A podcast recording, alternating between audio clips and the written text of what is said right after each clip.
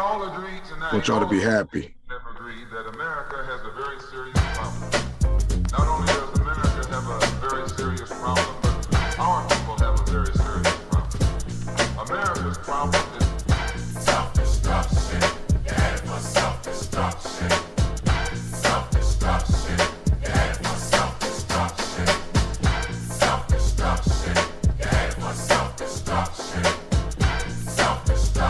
Self-destruction. On every year.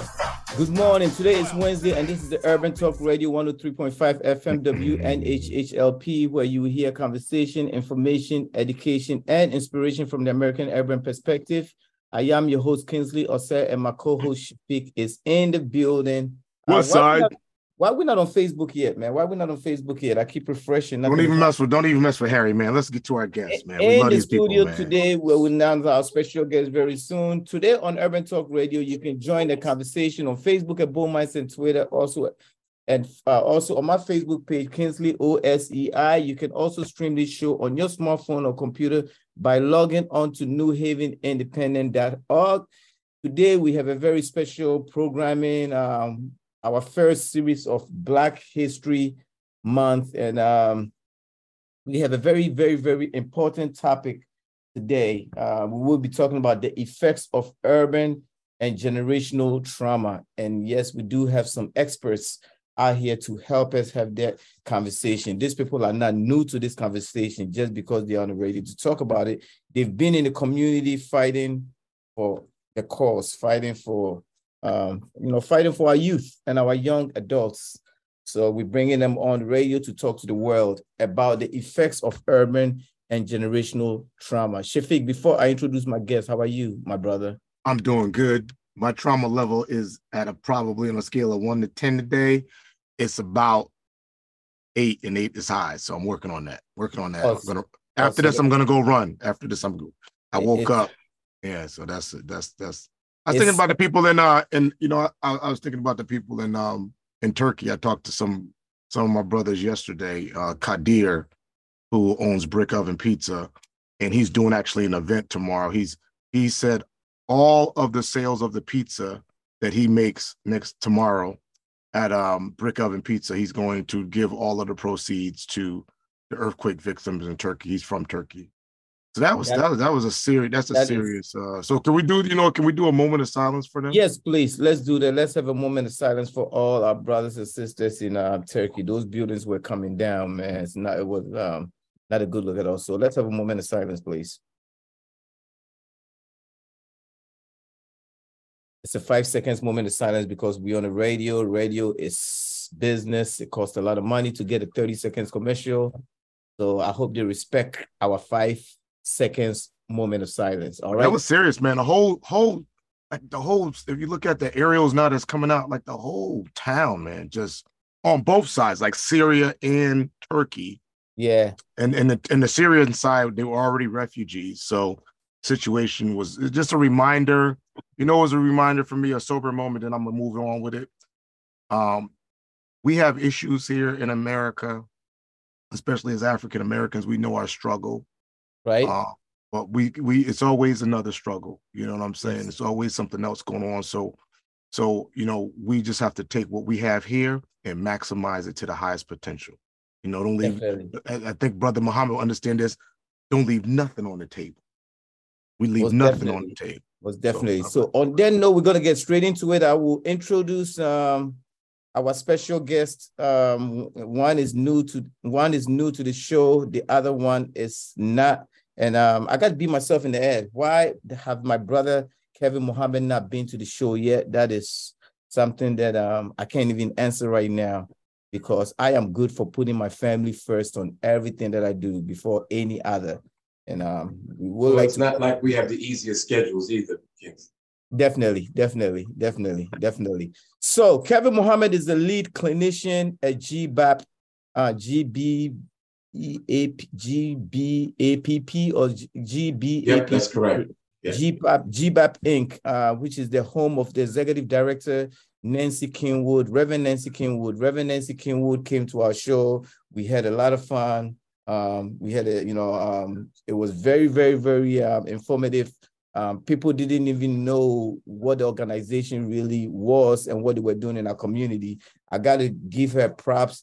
She have really turned it around. She understand marketing. She understand urban marketing. She understand, you know, where we are. She understands what it takes to really um, get the people to understand uh, the programs that they are offering. So every now and then, when me and Miss Terry at the table, or we hear people on social media say, "Oh, there is nothing for our kids to do. There is nothing for our kids to do." I'm like, "You was at the table with us.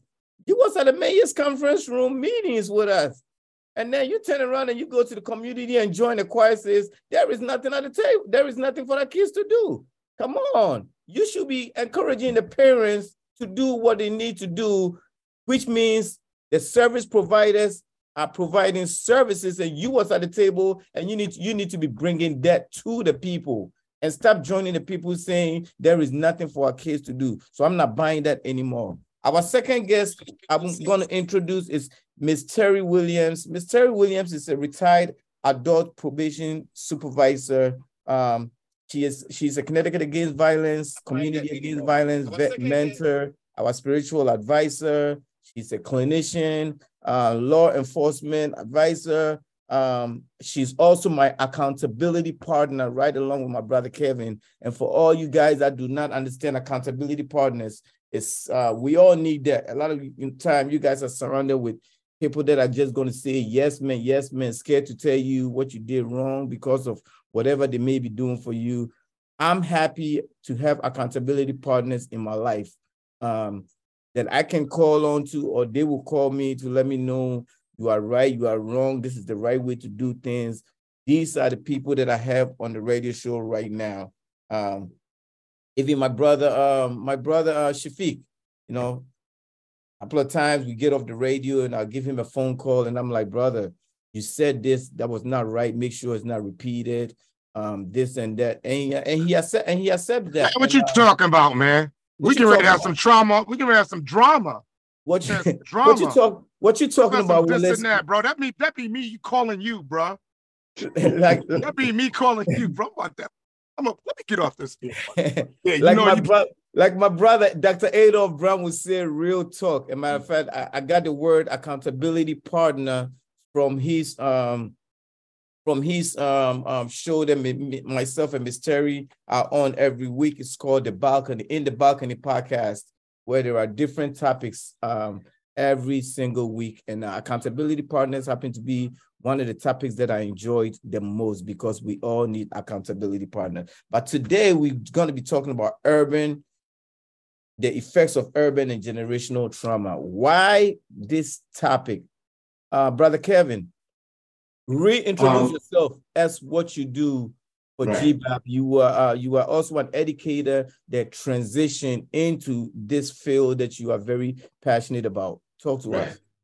So um, I uh, years ago uh, began to look at my immediate community, family, personal life, and found that um, a lot of us needed to bring what was unconscious into the culture. What that means is that a lot of us react to things based on things that we don't understand consciously. Violence, um, the ability to soothe ourselves through drug use, um, the way that we govern ourselves in relationships. This is all unconscious. And so sometimes having somebody like a therapist to have the conversation and look at your behavior, look at your co- yourself, uh, look at you cognitively. They can look at what's examine what's unconscious and bring it out. And how that's helpful is you begin to understand why you do what you do. So um, one of the things that I really believe in is what's called psychoeducation. That's just basically why do I act? Why do I respond? What are the mechanics of it? So um, I've been on this journey since 2011. Uh, I went back to school at the University of St. Joseph and picked up my MSW in 2018. I became a licensed clinician. Uh, I started with GBAP in 2001, July. We started a men's group for Black men, called Black Men in Trauma.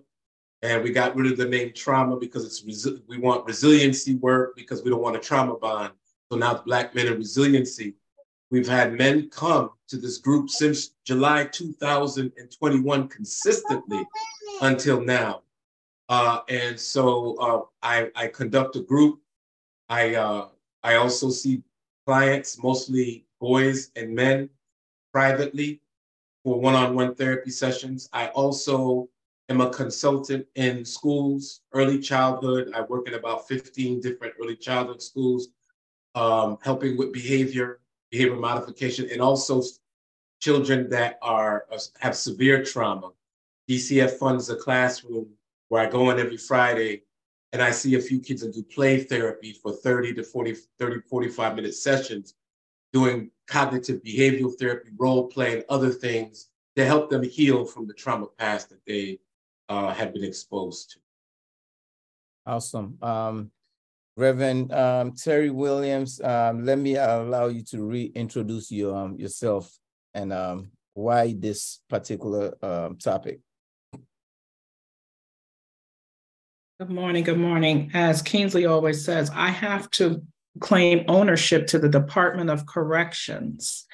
I uh, was formerly a parole manager um, overseeing the Bridgeport Parole and Community Service, as well as New Haven and Waterbury. Um, since retired from there, currently working um, at the workplace as the vice president of the reentry programs, working with individuals still, um, reintegrating them back into their communities, offering them employment opportunities, training, career development, and just servicing the needs of the individuals who are returning citizens. Um, this is near and dear to me, um, working with the Department of Corrections, because many of the individuals who are returning from incarceration have and still are experiencing trauma in their lives. Some have never dealt with it. Some have never overcome some of the traumas that they have been affected by. Um, so this is near and dear, um, as our brother Muhammad said, you know, we don't want to like to continue to use the word trauma because it re-victimizes the individuals. Mm. Want to chime in, um, Brother Shafiq? Yeah, I, I like what both of them are saying. You know, the, the concept of trauma is really it's just taken into a whole different um, place right? So it's like we have trauma in urban america and then that normally denotes african american hispanic latino and then there's like this this other type of trauma there's also trauma like in law enforcement for instance right and then there's trauma in emergency rooms and so i like what both of y'all are saying around the trauma bonding because a lot of times we find ourselves in those situations. We're just together. It's a day off. We're supposed to be doing something, and we're talking about either our tragedy, um, somebody else's tragedy, and then it turns into the struggle story, right? I got a struggle story. Um, Brother Muhammad wants to relate to me, so he tells me his struggle story. Then the Rev tells me her struggle. Then, like you said, we're just all trauma bond, right? And we leave feeling a little bit better I call it like the garbage bag because we took some some stuff out of our garbage bag, so it feels lighter. But that doesn't necessarily mean that we made ourselves stronger for the next event. So, so um, so I think yeah, go ahead. So, so this is why training is necessary for clinician in trauma because when somebody is traumatized, there are three choices. Either they fight, they take flight, or they freeze. And so, what you see with acting out in our community, especially violence among young brothers, you'll see that most of that trauma has been inherited generationally. And what I mean by that is they've done studies uh, where they found that, like, take for instance, um, the World Trade Center, the women that were pregnant that were in that um, um, um tragedy, their children um, had higher stress hormones or cortisol and had a harder time dealing with uh, situations where a lot of times normally we would be able to, to deal with hardships. So what that showed is that trauma can be passed down genetically. They're also doing studies on epigenetics, like saying whether it was the Jews in the Holocaust, the Japanese internment camps, that when the adults were traumatized, they pass on trauma through the DNA. Now it doesn't destroy the DNA, DNA, but it changes the way DNA is um, is actually carried out or what it produces. So you can actually have poor health, susceptibility towards drugs, drug use, um, propensity towards violence, the inability to regulate your emotions passed down from your ancestors who were traumatized. Now, who was more traumatized than those of us who were brought from Africa, 9,000 miles into America, and didn't just have slavery, but slavery, Civil War, Reconstruction, Jim Crow, and also urban violence up to this moment. So we've never truly healed. Now, to, to address what um, Shafiq was saying, yeah, the, when the groups just talk, that's a support group. But in a clinical setting, the first step to helping somebody with trauma is to make them feel emotionally and physically safe. We don't heal unless we feel safe. The question is, how many of us in our community feel emotionally safe, physically safe? Or are we being re traumatized to where we never get to a place of safety? So, in a clinical trauma group or a session, it is to help the person to feel safe and to give them safe space, safe place, so that they can actually move in the right direction towards healing. And that means having a, a safe person that they can talk about their trauma to. The trauma might just be, might be anything from growing up and you were traumatized as a child in your religious setting and you have never dealt with it. But you've never had anybody safe to speak to but it causes hypervigilance, anxiety, lack of digestion, lack of sleep, and also um, um, some physiological things like headaches and other things, and ultimately may cause a breakdown. Now, how do you how do you deal with that? You have to have first a safe space and a safe place, and then clinically, once you know what the problem is, then you can diagnose it and then move towards healing through different methods and coping skills and strategies. So what we do as clinicians is a little different than people just getting together. It takes skill. It's almost like an education where, yeah, anybody can teach a lesson, but do they have the ability to take a child that doesn't know and skillfully move them through assessments that they could actually score well and move on to the next grade? So what, what I do and what many do, what Terry may do, is more than just sitting together and talking. It is using clinical skills to actually heal people from trauma.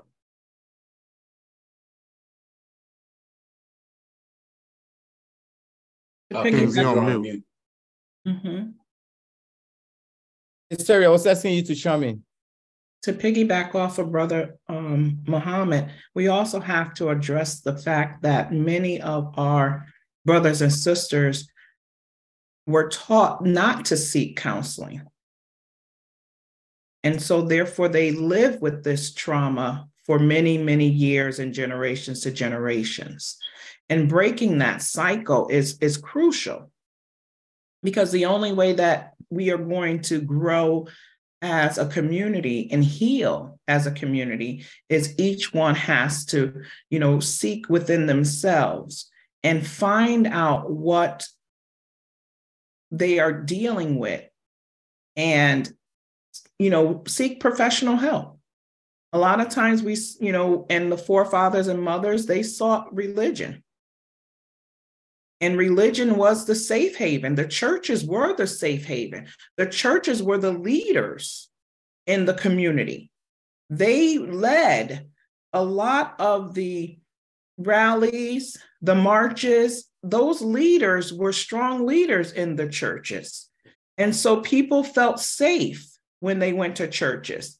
And again, through the um, through the years, people haven't been safe in churches, be with the bombings, with the shootings, and things like that. So we have to make sure that we are putting people in the right place to receive the help that they need to overcome the trauma that you know we have dealt with and i always say that an urban community we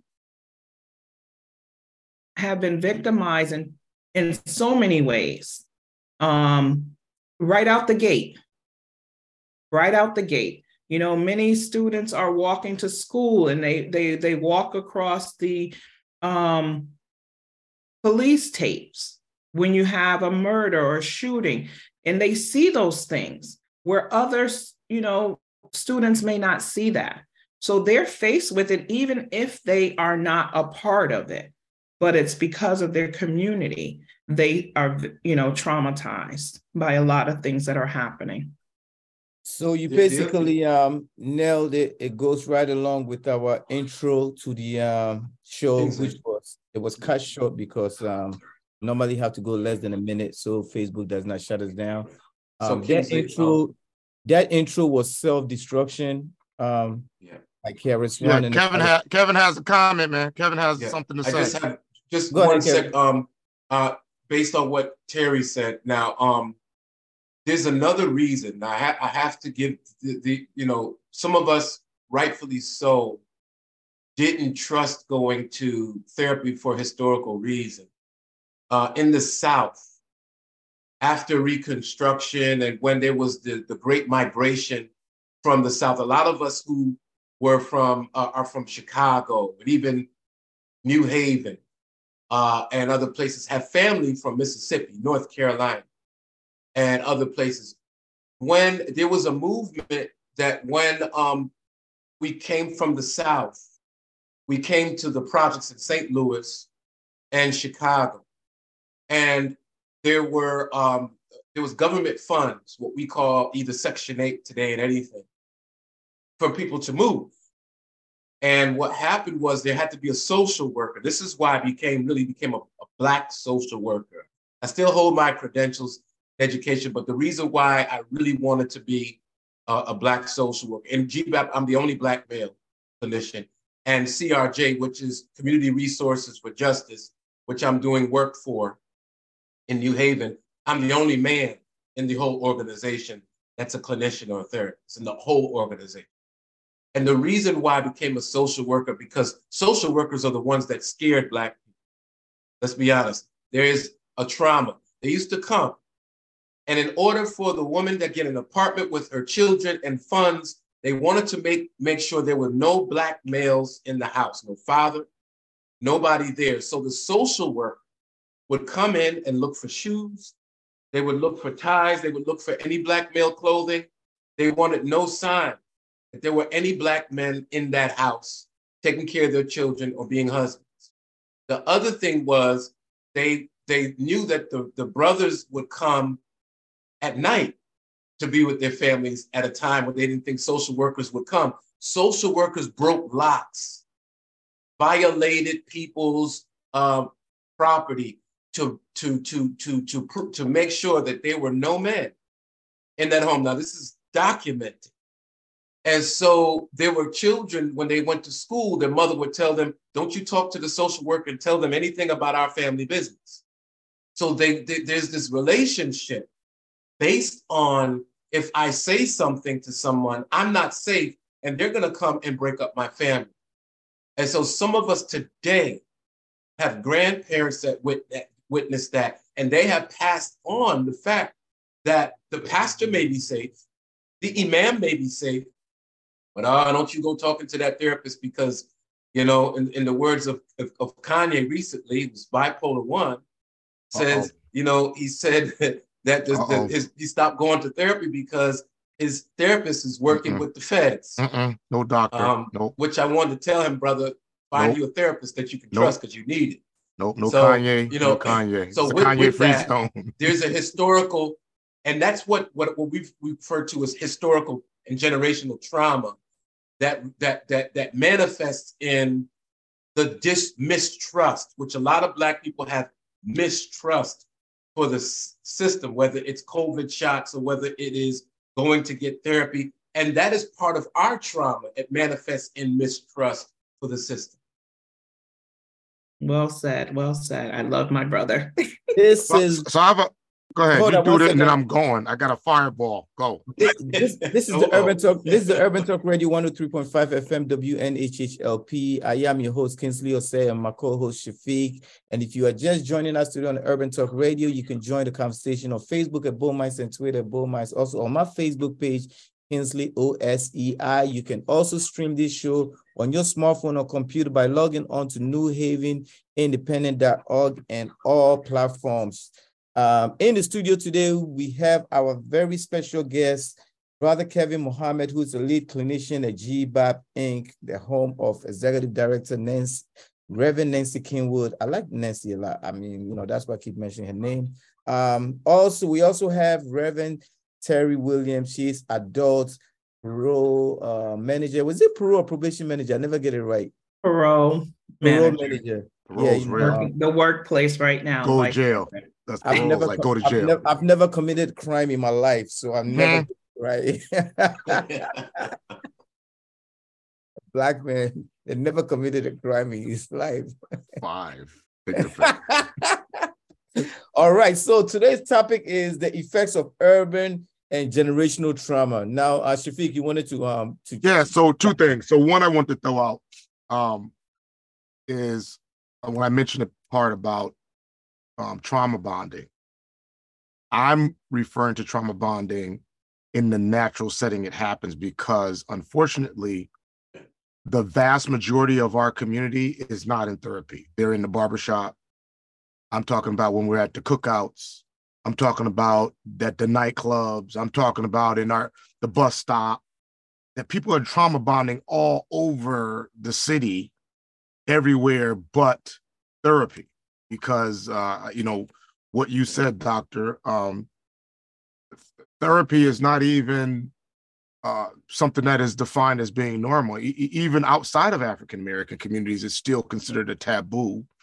Um, and I know certainly when I was in law enforcement, don't you dare mention as a cop that you're going to therapy because it marginalized you and made you appear to be weaker than the others in the culture, right? When in fact, my theory has always been um the tr- it is actually your therapy that you get. If you're getting therapy it actually helps you navigate your way through the culture without getting Yes. caught up in the bs right?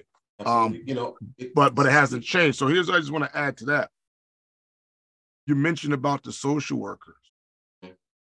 Um but we all agree that those social workers did not do that on their own volition. That was policy and that same policy continues till today absolutely.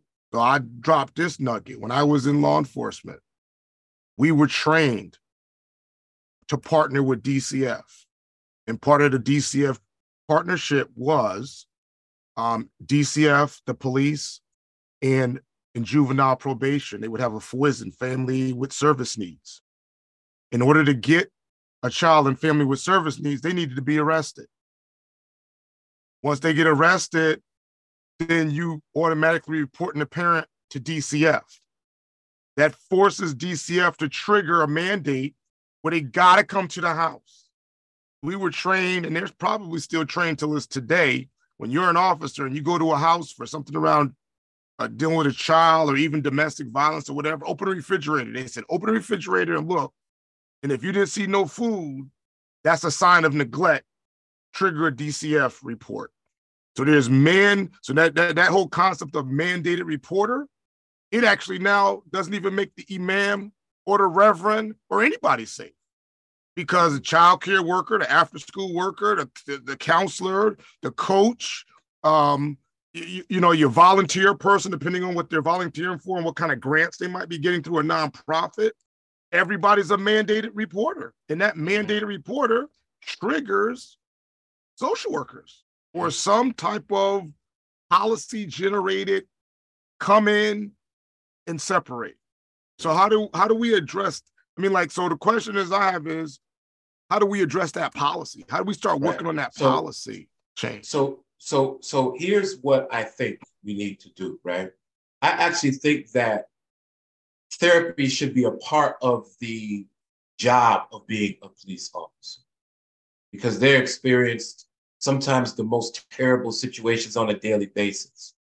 Now, remember at the beginning, I talked about the up unconscious, which I also want to talk about the subconscious. Media, press, imagery pays a lot of um, um, into what we do daily. So you figure when you go to court, go to any court in New Haven, who do you see in front of the judge most of the time? Black people. So you're you're a police officer, you're you're uh, even a principal of a school, you're whatever you do. So something tells you somehow some unconsciously or subconsciously if these people are going to jail at this high rate of portion, they have to be arrested first. In order for them to be arrested first, they have to be either profiled or they have to be gone after. So if these people go to jail and they're doing time, a lot of us unconscious. Now, this is not something we do consciously. These there must be something bad about these people. And it seems like the people from Dixwell Avenue, Stratford Avenue, or the Ville, the Trey, or whatever seem to be going a lot more than other people. So maybe it's their Mm. communities that are bad they're coming from. And this saturates our unconscious. It's not until we get into a therapy session by a Black clinician that's using post traumatic slave syndrome, which is a theory, they haven't accepted it in the, in the um, DSM, that started by first Na'im Akbar, Mhm. but was sharpened up by Dr. Joyce DeGruy, that's Good saying brother, that the lens that we use for most things is the lens that we were given in slavery and is internalized racism. The Mm. reason why DCF has collaborated, because I, the only reason I'm a lead clinician for the Urban Trauma Center, is because DCF doesn't have enough Black clinicians that have a compassionate heart and understand what Black people are going through that can sit in front of them. We can push back. I'm a mandated reporter, but I understand Black life. So when I see something in the Black community, I can push back and say, you know what? The lens under which I'm, I'm going to report this is biased. Mm. And, and, and so it takes a certain type of revealing the unconscious and subconscious. We do it. You know, what happened with those officers in Memphis? When you look at it, yeah, one officer might have had, had trouble with the brother, but how many of us have this unconsciousness that no matter how hard we train, that internalized racism comes up. And because that brother looked like me, I'm gonna hit him harder, beat him harder. There's something about that that rises to the occasion in the moment, no matter what our training comes. And then on the flip side, those that are white, even though they have sensitivity training and culturally responsive training and all that, genetically passed on to them through mindsets unconsciously because we don't we don't deal with it therapeutically constantly when they make a decision it's racist so so Look at so, Kingsley, so Kingsley's to talk about fascinated. You know, at Kingsley's fascinated. He's like, go Kingsley. Nah, this is what he do. You trying to kick knowledge? I'm watching you, Kingsley. This I'm is- watching you. Kingsley's fascinated. He's like, I all the stuff This- I done told him. This Kevin, is what all the he stuff that I does. done We, told him. we He don't did, listen to me though. He don't listen to did me. tens and hundreds Hard-headed. of youth violence prevention assemblies, and Kevin Muhammad. this is this is what he does. I I'm trying to get Kevin on this Kevin, radio show for a I- I- year. You like, wrap, hold wrap, wrap up so I could chime in. Go ahead. Yeah. So so you know um so what I also wanted to say about that is recently You didn't talk about the policy though, Kevin. I, I, I gotta. okay uh, you yeah, know I so- love you, and I'm Trying gonna to, give. I'm to, you trying, out. trying So- to wrap up. so on, I'm- trying to wrap up on that because Yeah, wanna but we gotta we gotta make sure we're talking about the right stuff because right so I, the I poli- can't I can't Yeah. here's what I just want to say this why. Because there's something inherently wrong when the police are used to weaponize a policy. I, I must say that. There's something so what you mentioned like the officer having to basically having discretion. When it comes to that kind of like the DCF thing, and like there's no discretion. You yeah so here's the do that, thing right? Here's the thing, Shafiq. As a as a, I have a I have a code of ethics as a social worker, and some things are legal, some things are ethical. I didn't come into this field to be, um, not be a revolutionary. I was a revolutionary before I got here, and so ethically, me going with police is not ethical when it comes to my community, and I will push back. And my licensure says at times when I'm being challenged legally and ethically that I must do what is ethical. And so it's no, it's no coincidence that in the civil rights movement, the black men in many of the civil rights movement that stood against justice came from a social work background. And so what I'm saying is I am not afraid to push the we, we have a responsibility. Now, as far as me making money and have a job, I'm a multifaceted genius as far as I'm concerned. I can make money any kind of way, but I came into this field to make a difference. So if a police officer wants to go with me to a home to a child with a child, unless my life is in serious danger, that's not something that I'm going to do.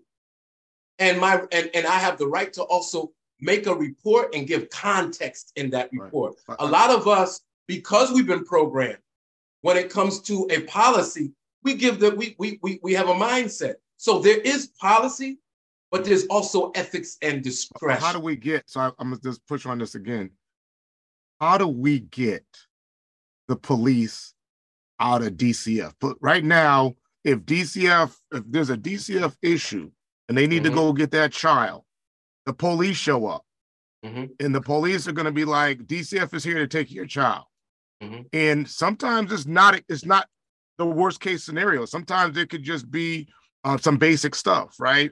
And the Mhm. DCF's got to come and take that child, and the police are there. And that's po- that that's a policy thing. Th- or- Am I, am I, It's, it's not a policy thing.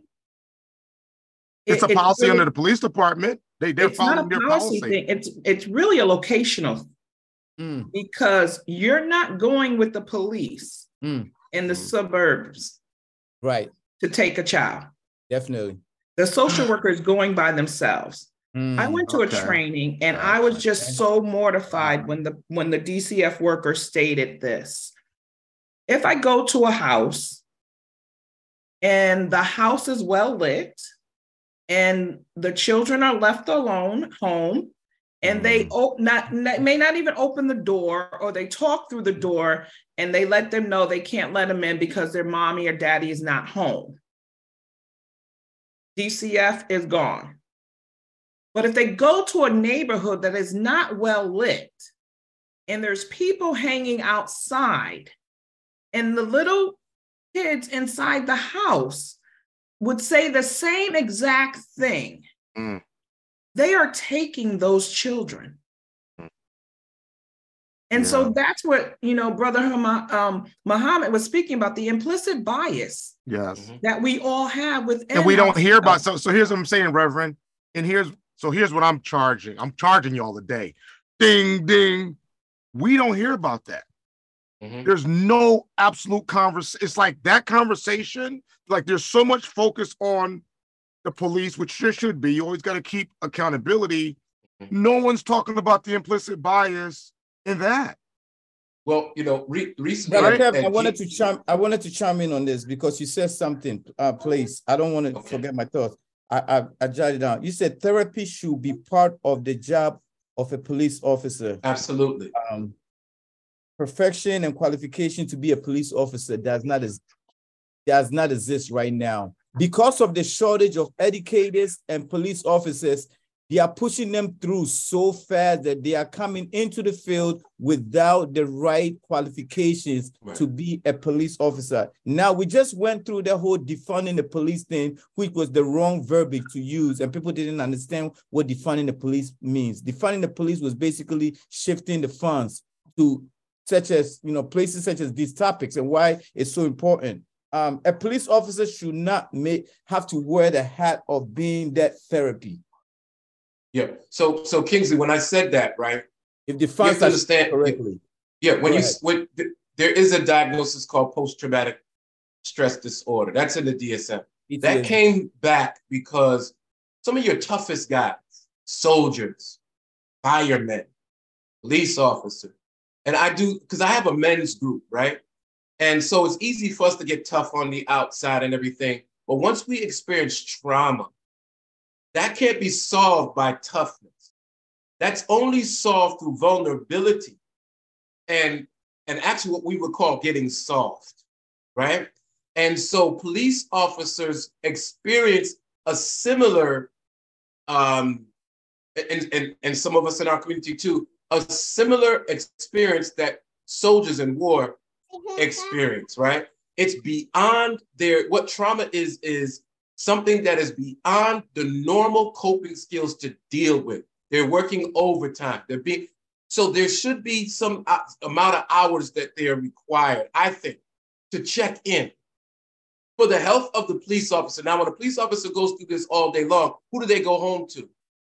Their children. So they're shifting from a traumatic situation to home, which causes issues, or they never really overcame the traumatic situation that they had before. And so they meet somebody that might be innocent. That had nothing to do with the previous situation, but they have been triggered and they're dealing with this situation without um, any type of coping skill or knowing any kind of awareness unconsciously. And here comes an innocent person in the community that sometimes is the recipient of police violence. So I believe teaching, where teachers are constantly uh, in a community where the children are victims of trauma. And, and let me say this trauma is something that's just not witnessed. There's two kinds of trauma, three kinds of trauma direct trauma, vicarious trauma, compassionate trauma. Your nervous system, you know, can pick up when somebody is anxious or depressed and it can affect you without you knowing. So if you're around other officers that are triggered, as an officer that's mentally healthy, you can be triggered and also be a, a, a, a, a victim of vicarious or compassion trauma for your fellow officer. Somebody ought to be checking on these officers to make sure that they are mentally healthy to go out to serve and protect. It's the same thing in education. It's the same thing in any field when you're dealing with a population of mm-hmm. people who are the uh, uh, recipients of either generational trauma or urban trauma every one of us needs to be checked on by some clinician. I think it's from it's traumatic enough for us to even think the five black police officer can pull can can beat up a black man to death after what our generation witnessed from uh, Rodney King. Mm-hmm. And this was even worse Rodney King. Matter of fact, um, big shout out to Andrea, my wife. She wrote us a curriculum for today's Agents of Change on remembering Tyre um, Nichols. And she also made um, a comparison to, um, um, he said, let's take it back. What do you know about Emmett Till? You see, this is Black History Month. She brought it to Emmett Till, and I will bet you that about 30 students of Agency Change may not know nothing about Emmett Till. And you're talking about CRT, critical race theory. You got the governor, uh, uh, Governor DeSantis, you know, trying to take away, you know, history, Black history from being taught to our high school students. I mean, it gets political. Uh, yeah. If you watch yesterday's uh, State of the Union, President Joe Biden went in whether whether you agree or disagree. A lot of the things that we face in, in our community is politically motivated, whether you agree to it or not. You're talking about generational um, trauma, um, generational uh, whatever it is that you want to, you know, you want you, you want to talk about. Um, he talked about police brutality. Um, that we deserve to go home. He said he never had that conversation with his son about what it is to be pulled over, what to do when you are pulled over by the police officer. Unfortunately, we do. You see, we had a president that was actually saying this at the State of the Union. Does it mean that he does not support police officers? No, it doesn't mean that. He also said that police officers must be accountable to their actions. So, so there's, I, there's, I, I, would I would like to say that critical race theory, to me, uh, calling it critical race theory and not just history, is a Thank mental you. health issue. And I want to, I want to, I want to bring into two groups. One are the Jews that suffered under uh, Nazi Germany. The reason why they say never forget is because they understand epigenetics. They understand what they suffered was passed on genetically to the next generation. And so there is a sensitivity to their history and understanding that even though the elders are gone, that they still have Mhm. the remnants of trauma from birth that's passed on to generation. The second group is what they call the Hanoi, which are the generation from the Japanese that are the children of Japanese internment camps. They've done more research. Remember, J- Japanese Americans, not Japanese from Japan, were put in concentration camps in America. These are Japanese that didn't even know how to speak Japan Japanese. J- Japanese that didn't even know how to speak Japanese because they were American citizens. They noticed that in schools, their behavior, they were acting out. They noticed that they had hypervigilance. They had a propensity to have heart attacks quicker than anybody. They had he- health consequences and situations, and they realized that the trauma they experienced at the hands of the American government don't didn't only directly affect the parents who suffered in America, but the Japanese children to this day. One of the Mhm. ways they deal with it is historic awareness. Now, the Japanese made a mistake. The way they dealt with it was to forget about the history because it was too traumatizing. And they noticed the more they didn't talk about it, the worse they got health wise. Mhm. So when you don't talk about what happened in your history, you don't release it, you don't address it, and you keep it in, it actually causes more psychological harm and damage. A lot of our children are acting the way they act because they don't understand that they're the recipients of a historical uh, history riddled with trauma. What does it do when you're aware? You can stop yourself and say, I'm acting this way because of Emmett Till. I'm acting this way because of the riots. I'm acting this way because from the years of 1960 to 1971, they took Black people. This is recent. I was born in 1972. And they conducted cancer research exposing them to high levels of radiation because the United States government wanted to know how much radiation people could take. And they didn't tell these Black people that they were exposed. And this is just in the 70s. Mm. They've also done research with Blacks that graduated from Yale University and became Yale University professors and worked high positions. And notice that the Yale graduates that were recipients of affirmative action that are now in their 60s and 70s died earlier than their white counterparts because racism is deadly. Oppression Mm. is deadly and it has an effect, even if Mm. we are educated. Talk Black about it. Now you're preaching. we We might- Now have you preaching. You preaching might, now. we, Our- our we might have to bring you back again Preaching now. before Got the Black. History Month is over to go in depth Black about History racism. Um, I need Mr. Um, uh, uh, Reverend Terry to chime in, and then my brother Kevin, I'll give you opportunity to go through a couple of flyers that I have here as Okay. to what you are doing at our GBAP. We got to say, we is got the, three- the we got three queen, minutes. so we got a flyer for everything at GBAP. we got about three, four minutes to wrap up. Um, um, so let me have Miss Terry chime in real quick, and then uh, brother Kevin, you have about two minutes to talk about everything going on at GBAP that's coming up. Go ahead, Miss Terry, Reverend Terry. I just want to say when Brother Shafik asked about, you know, policies. I know when we were working with the youth in our program, a lot of the youth asked, where are the programs for them? Yes. A lot of times they were not getting the help, as you stated, unless they were part of the system, the criminal justice system. So that's one thing that we have to really and have been changing because there are community partners that are out there that have programming for all ages in the community. And we have to do a better job at putting that information out into the community. So, from all ages, there's community um, providers that Yeah. are working with our children, you know, not just the after school service, service, service providers. You meant. Mhm. Yeah. So, they I'm are gonna- out there. I have I have this thing right here, and um topics that our students wrote themselves that they would like to tackle this year. Our agents of change scholars, gang violence, sexual violence, hate crimes, authoritative abuse, domestic violence, colorism, white supremacy, school shootings, parental abuse, drug abuse, trafficking, mental health, teacher shortage, lack of resources, targeting, broken families, and bullying. We have two uh, cohorts, the violence prevention cohort and leadership through uh, social justice cohort. Out of those two cohorts, these are topics that our scholars said they would like to tackle for this next um, two uh, two 10 week programs that we are running. Brother Kevin Muhammad, you have one and a half.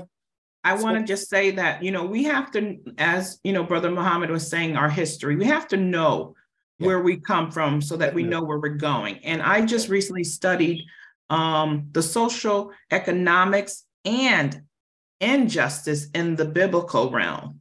Mhm. So we have to know that it's not just America. It stems back, rooted back to the Bible. A lot of the things that have been created. So we have to know where we are coming from so that we know where we're going. And so when we do that, you know, I I I, I love my brother because the, as the educator, I can sit here and listen to him for hours. The knowledge that he drops. Yeah. And you know, we have to make sure that we're putting it out to the community. Brother Kevin, you have one minute to just um, summarize. Dr. Kevin Muhammad. Dr. Kevin, you have Get it right.